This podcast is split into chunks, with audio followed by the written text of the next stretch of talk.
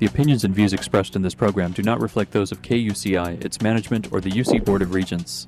To find out more about this talk show or other talk shows broadcasting on KUCI, log on to our website at kuci.org or check out the latest program guide.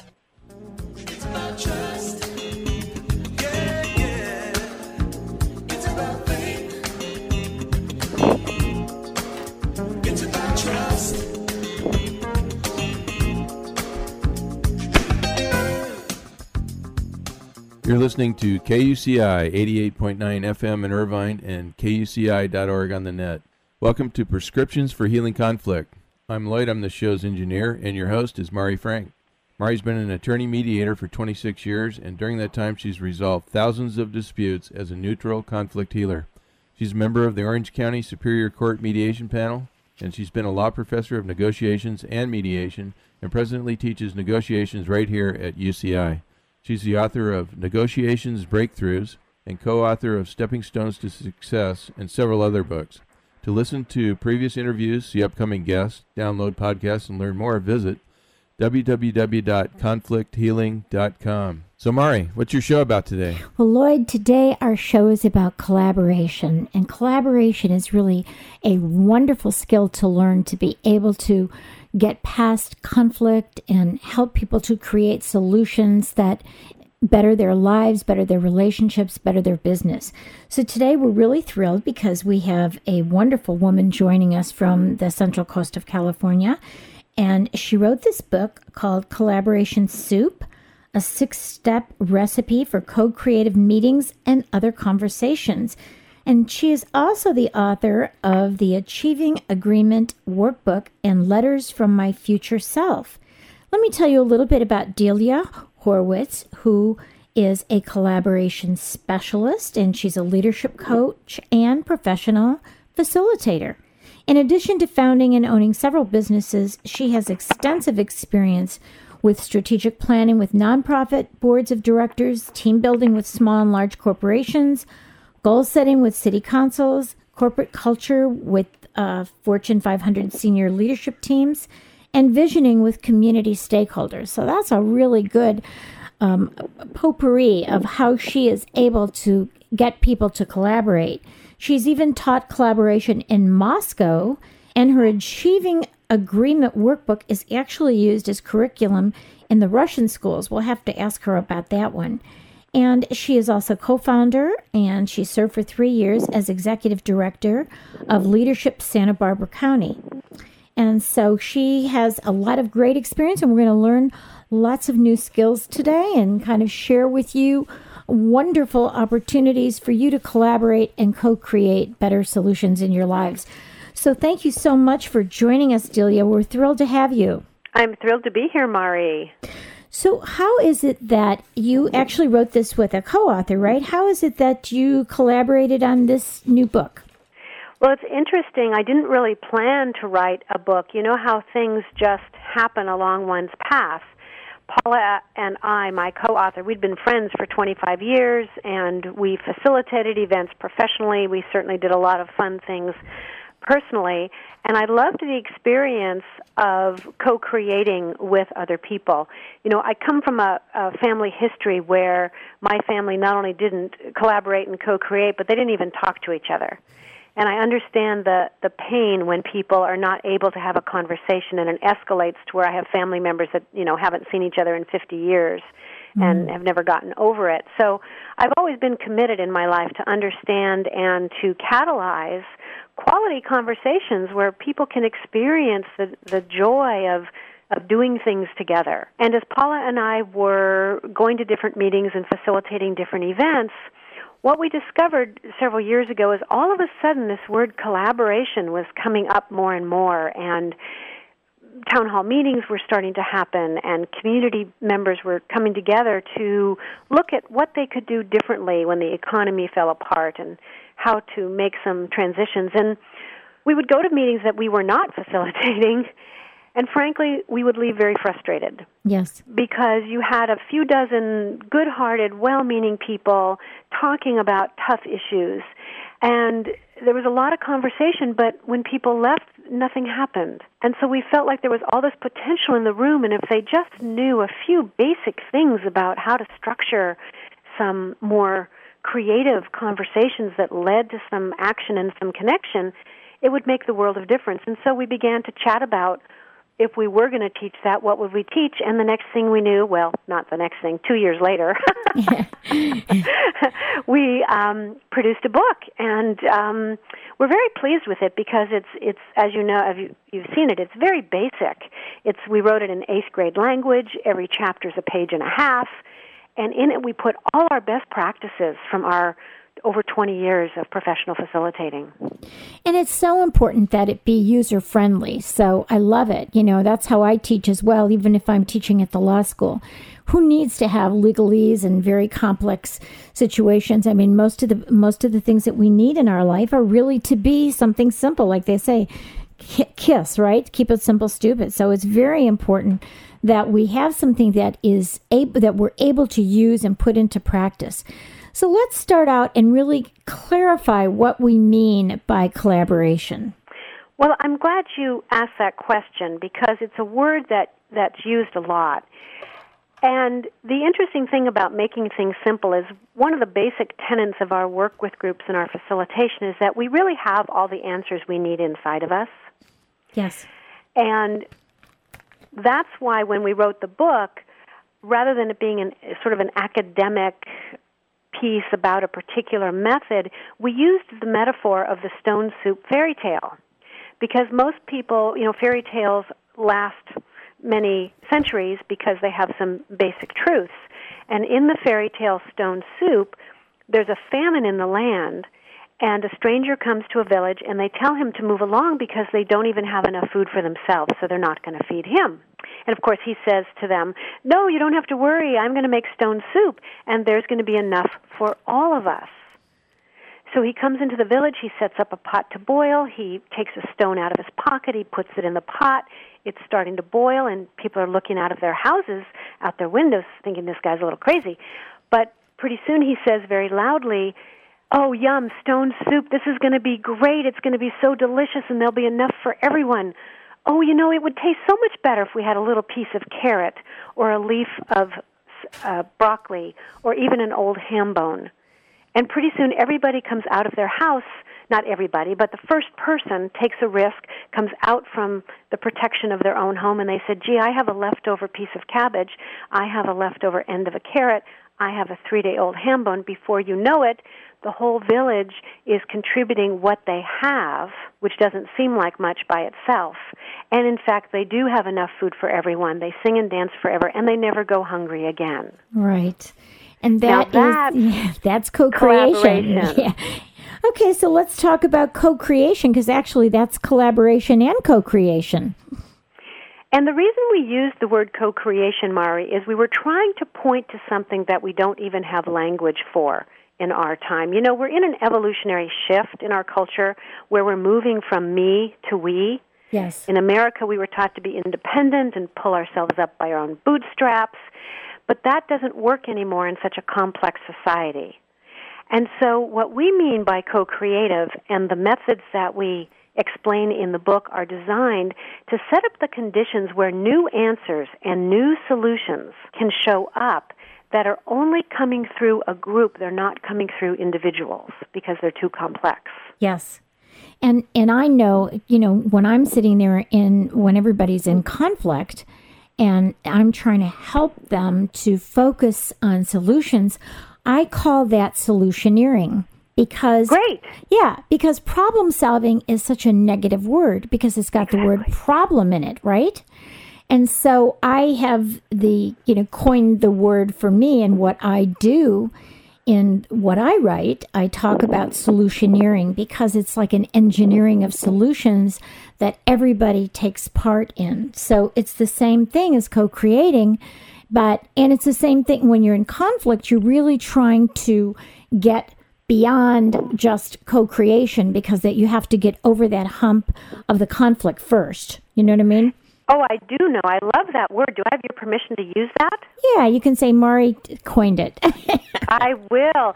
And the shift for most of us, Mari, is moving from telling to asking, moving from thinking that we have the answer and we have to convince other people to buy into our solution, rather than asking a question, uh, truly a curious, honest question that we don't know the answer to, and trusting the wisdom of the group to bring forth the different ingredients from each person's perspective that actually will combine in a puzzle sort of a way to, for the solution to show up.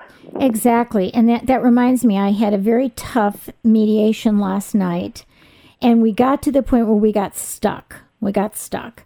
And I said, okay, so everybody needs to think of possible solutions. And then at, you know, 9:30 in the morning, we're going to talk about this again. And we're going to meet, we're going to talk about it, and we're going to see what everybody came up with. And actually, there was a really super, um, one person stayed up all night and, and made up several solutions, but we resolved it. And and Great. that was because you know I they sometimes look to the mediator like you know do you have an answer? And sometimes I will when I see that they're stuck, I'll do a mediator proposal, and then they can play with it. But it's always more powerful when I say, well, what are some options that may work that'll meet everybody's concerns here? And Great so that's question. that's that's really like what you're saying, which is not me telling or a judge telling you you're going to do this, which is not going to meet the needs of everybody, but everybody to think about a solution that they think other people will be able to buy into as well as themselves. And, it's to amazing. recognize that the solution emerges within the conversation. yes. It's good that everybody thinks about their own solutions, but then when they come into the group, they need to be unattached to their own solutions and just say, well, uh, almost like making a soup. Well, here's what I brought. Well, here's what I brought. Here's what I brought. And you throw all the solutions into a pot and you say, gee, how do these all mesh together? What do they have in common? On page 77 of our book, we describe uh, what we call a listening circle where you ask a question, you give a minute for everybody to think of their answer, and then you listen to each person's answer, looking for what you agree with or what makes sense to you. And at the end of everybody going around, because nobody can talk twice till everybody has talked once, the question you ask is so what does it sound like we yeah. are saying? Yes. Yes. There's a we, there's a collective intelligence now. And I think, frankly, Mari, I think there's a whole new field of study, which is group wisdom or group intelligence. And I think we're going to see more courses, more skills training, more books to really how do you, it's almost like when Freud started the movement of uh, people looking at their own personal psychology. I think now we're moving into a time of really understanding the psychology of groups and how to use the wisdom of a group. Because we need all of us. Things are too complex. We need all of us talking together and thinking together because the solutions do arise in healthy conversations. Yes, and then everybody buys into it. If everybody had a little part of it, like you said with the soup, if, if someone would say, "Gee, I, I We brought that," We all own it. Yes. yeah, we And all with that- own it, and and Yes, we all own it. Yes, and and I think you know the one caveat for someone like me who who works in conflict all the time is, and and you were talking about you know we all have to participate, and it's like the soup. You know, you bring your carrot, and you bring your onion, you bring this. Sometimes you have to think about what would go well with what the other person wants because if you're making a soup, you're not going to add marshmallows to carrots and onions and potatoes. You know, it might just not be good. It might not be a good mix. So That's why formulating the question that you take into the conversation, oftentimes, Mari, in facilitations, we spend five to ten minutes just aligning on what is the question yes, yes, so that and people aren't ha- having different conversations about different topics. Yes, yes. And one of the things that I always have to ask people is when you're thinking about something that's going to meet your interests, go the next step to think about how will it also meet the other person's interests? Because your interests may be very different and maybe you can meet their interests and still get your interests met and so it's expanding the pie or expanding the soup so to speak.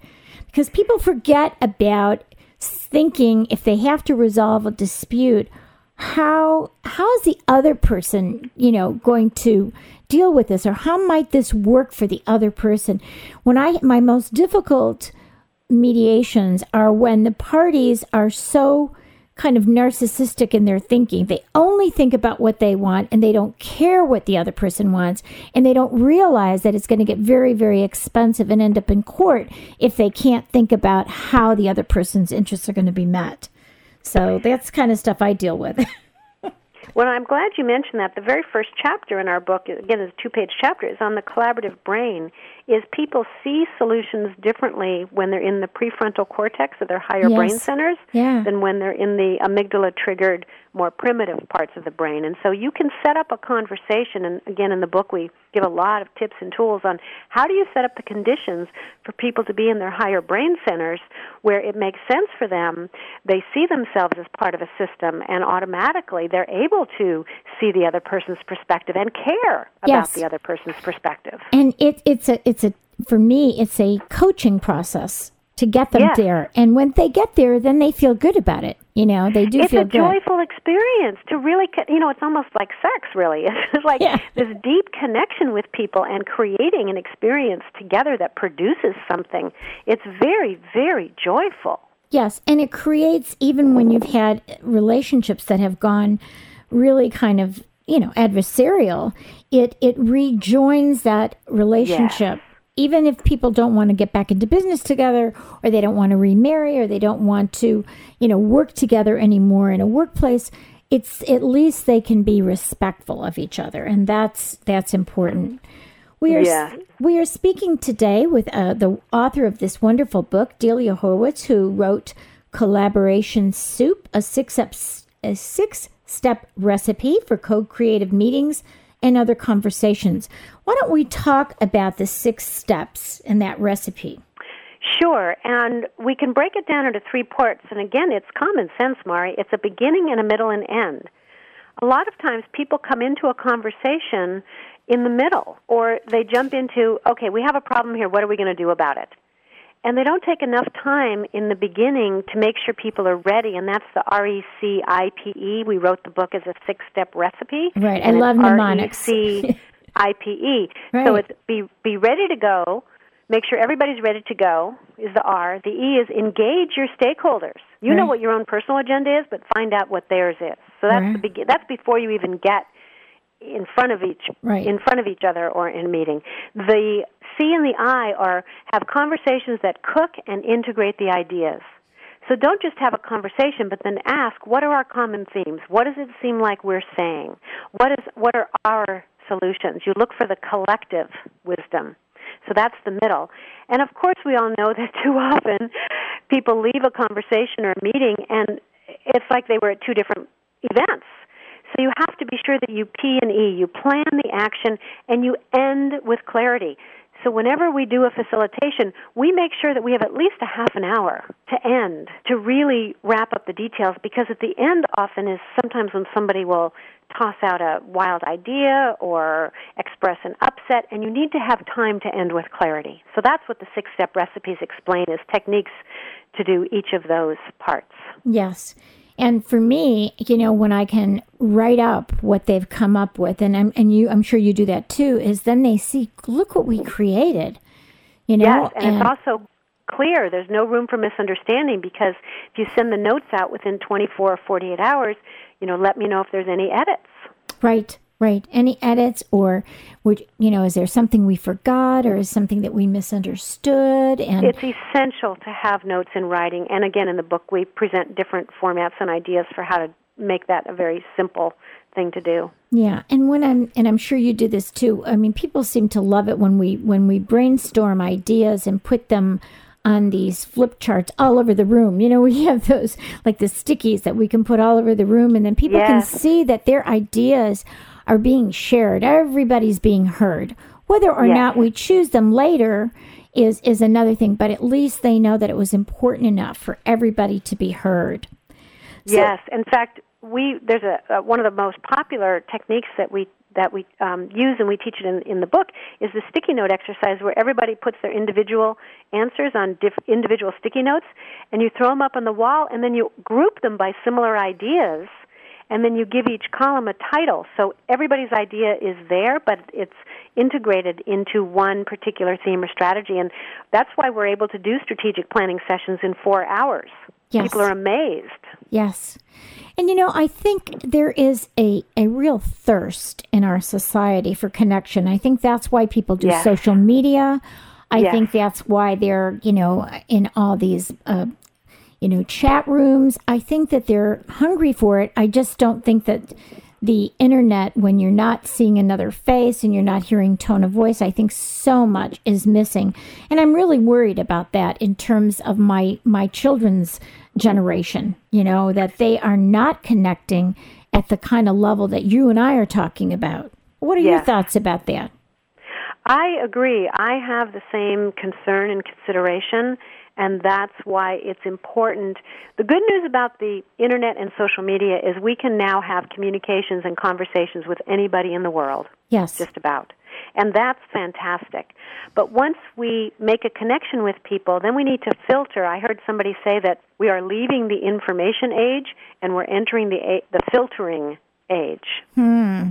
Hmm. So it's important once we go broad and we identify who our like minded people are and who our colleagues are, that then we are able to engage in a more meaningful, deeper dialogue with them. And I think our six step recipe allows for that. And I think a lot of the collaborative tools, the Google chat room and the Google Docs, and there are internet collaborative tools Yes. that are the software, and of course, what we offer is the humanware. Yes. And hopefully with, you know, as we're using more video with it that that even people who are across the world will be able to collaborate and communicate effectively using the kind of tools that you're talking about in your book. So is there a collaborative prone personality? A collaborative prone personality? Yeah. Are there some I um hmm, I have to think about that. I don't have it's a really good question. Um, I I'll tell you what we notice is the biggest difference. Once people have had a really positive co-creative experience, then they're more prone and more willing. Until people have had it, they don't know what we're talking about Yes. so they tend to shy away. And a lot of times people use the word collaboration. Oh, yeah, I have a collaborative relationship. No, it's not collaborative. It's cooperative. You give a little, I give a little, I give up, you give up. That's not the co creative magic that, you know, we help people find and implement for their projects. You know, that Yeah, that's more a compromise. Yeah. yeah, so I think a lot of people are not prone to it because they've never experienced it and they don't know how wonderful it is. Once they've had a taste of it, they go, "Oh, wow, this is amazing. I love this. How how can I do this?" Yes. And I think it was interesting when you were talking about, you know, your family of origin, how they weren't collaborative, how they didn't communicate, how there were problems. And I think those of us who who had experiences like that, and I had a similar experience, um, is that you know we have a hunger for it, and so that probably was a gift to us to try and create solutions. Like my solutioneering, your co-creativeness, your you know Yeah. all that stuff is that that that's kind of our gift. Our need is our gift, and so not only do we need it, but then we know we find that other people need it, and we're giving that gift back. So, I agree. so, what are some of the keys people need to do when they get angry so that they can collaborate? That's that's a big one. Anger is um, a real stumbling block. You can't collaborate when you're angry. No. You just can't. So don't even try. And if you're trying to collaborate with somebody who is angry, then stop trying to collaborate. and that's where my other um, book that is not published yet, Achieving Agreement, comes in. Is people need to take responsibility to manage their own body reactions, their own fight or flight reactions. Because when someone is in fight or flight, the mind thinks that one of us is going to die. It's either you or me. So I'm not interested in caring about you at that moment, and I want you to change so that my body will relax and calm down. And that doesn't work, Mari, as you know. it's impossible. Yeah. So there you have two problems at that point. You have the problem you're trying to solve, and you have the problem of the body being in hyperreaction. So the only thing that I know of to do is to stop trying to collaborate, like you did. You had people go home and think overnight. You take a walk, you take a break, and you have each person take responsibility to do whatever they need to do to calm down. If they need to go outside and yell, if they need to do some jumping jacks, if they need to um, cry, whatever people need to do to release and use up the adrenaline so that they can return to a rational state. You know, Now, the- yeah, the I was going to say, yeah, go ahead. Well, just um, on the emotional tone scale, when people are angry or depressed or irritated or in grief or whatever, if they can get to curious, then that can be the bridge to the higher brain states. So if somebody's really angry, getting curious about, wow, I'm noticing I'm really angry. I wonder what triggered me. What is this reminding me of? And get curious. Curiosity, I think, is is truly the the magic combination to move people from those lower states to the higher states and to uh, bridge that gap of my needs and your needs. Yeah. For me, I, I have some other experiences because when I'm in, you know, with people who are very angry, which I'm in all the time with people who are angry, that's why they're Uh-huh. in a dispute. Um, sometimes I need to caucus with them independently, let them vent, and let and have me coach them out of that Yes. You perfect. know like how is this anger serving you? You know that- you know and that's that's a that's a biggie. I had to do that just uh, just this morning with a client who was so angry and so bitter. And and i said how how is that helping you? How can you you know what can you do you know about the past that you you know you can't change it? So what's it doing to you? How is this anger keeping you from your good how is that Good doing for that you. Yeah, And- deal with the anger because you can't Yeah. you can't negotiate. I don't think when you're that when you're that angry, the brain just doesn't see any possibility for us both to win. And a lot of people, like when you say go take a walk or do think that helps. But some people, and especially when they're very angry, they don't have the tools to transform that anger. So they don't even know how to do it. So they need someone to coach them, whether it's a therapist, whether it's their mediator, whether it's a friend, someone to get them so they get out of that and recognize that it's like when you get angry at somebody and you want revenge, it's like you take the poison that you think is going to kill them. It's going to kill you, you yeah, know? yeah. And I, so, I agree. People need to get much more adept at hanging at handling our anger and our reactions, Yep. and not put it on uh, that it's other people's fault. Right. Well, we are just about out of time, so give the name of your book and your website, and we're going to have to go.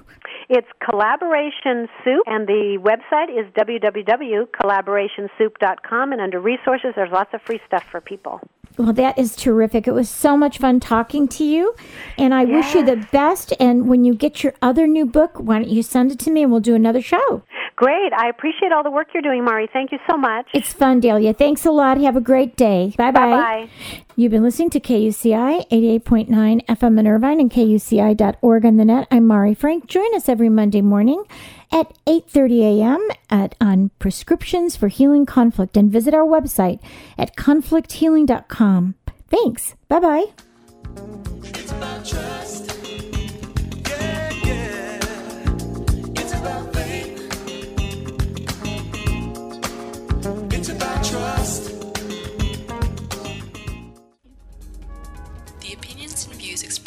Program do not reflect those of KUCI, its management, or the UC Board of Regents.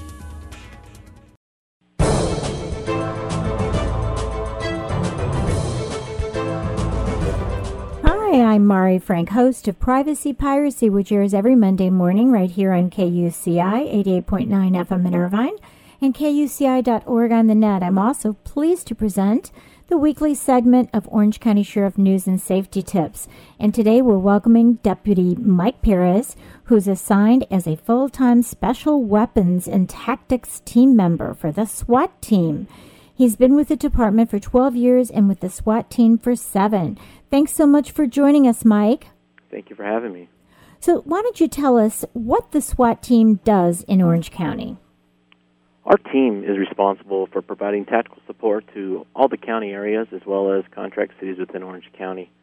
Um, our primary responsibility is to respond to highly volatile or unpredictable situations where traditional law enforcement tactics are proving to be ineffective in resolving the problem. We try to utilize unconventional tactics for unconventional problems. With the additional training, advanced body armor, and specialized weapons, we have the ability to systematically resolve more complex problems while continually minimizing the risk to the citizens of Orange County. We are also responsible for conducting high risk warrants for other department personnel when certain criteria are present. Examples of that would be dangerous weapons, high propensity for violence, prior weapons charges, and prior assault on law enforcement, things of that nature. Wow, so that's that's a tough job. Well, we'll have you back again to tell us a little bit more about it. And we thank you for all your courage and all your great work. Thanks so much. Thank you, Mari. Bye.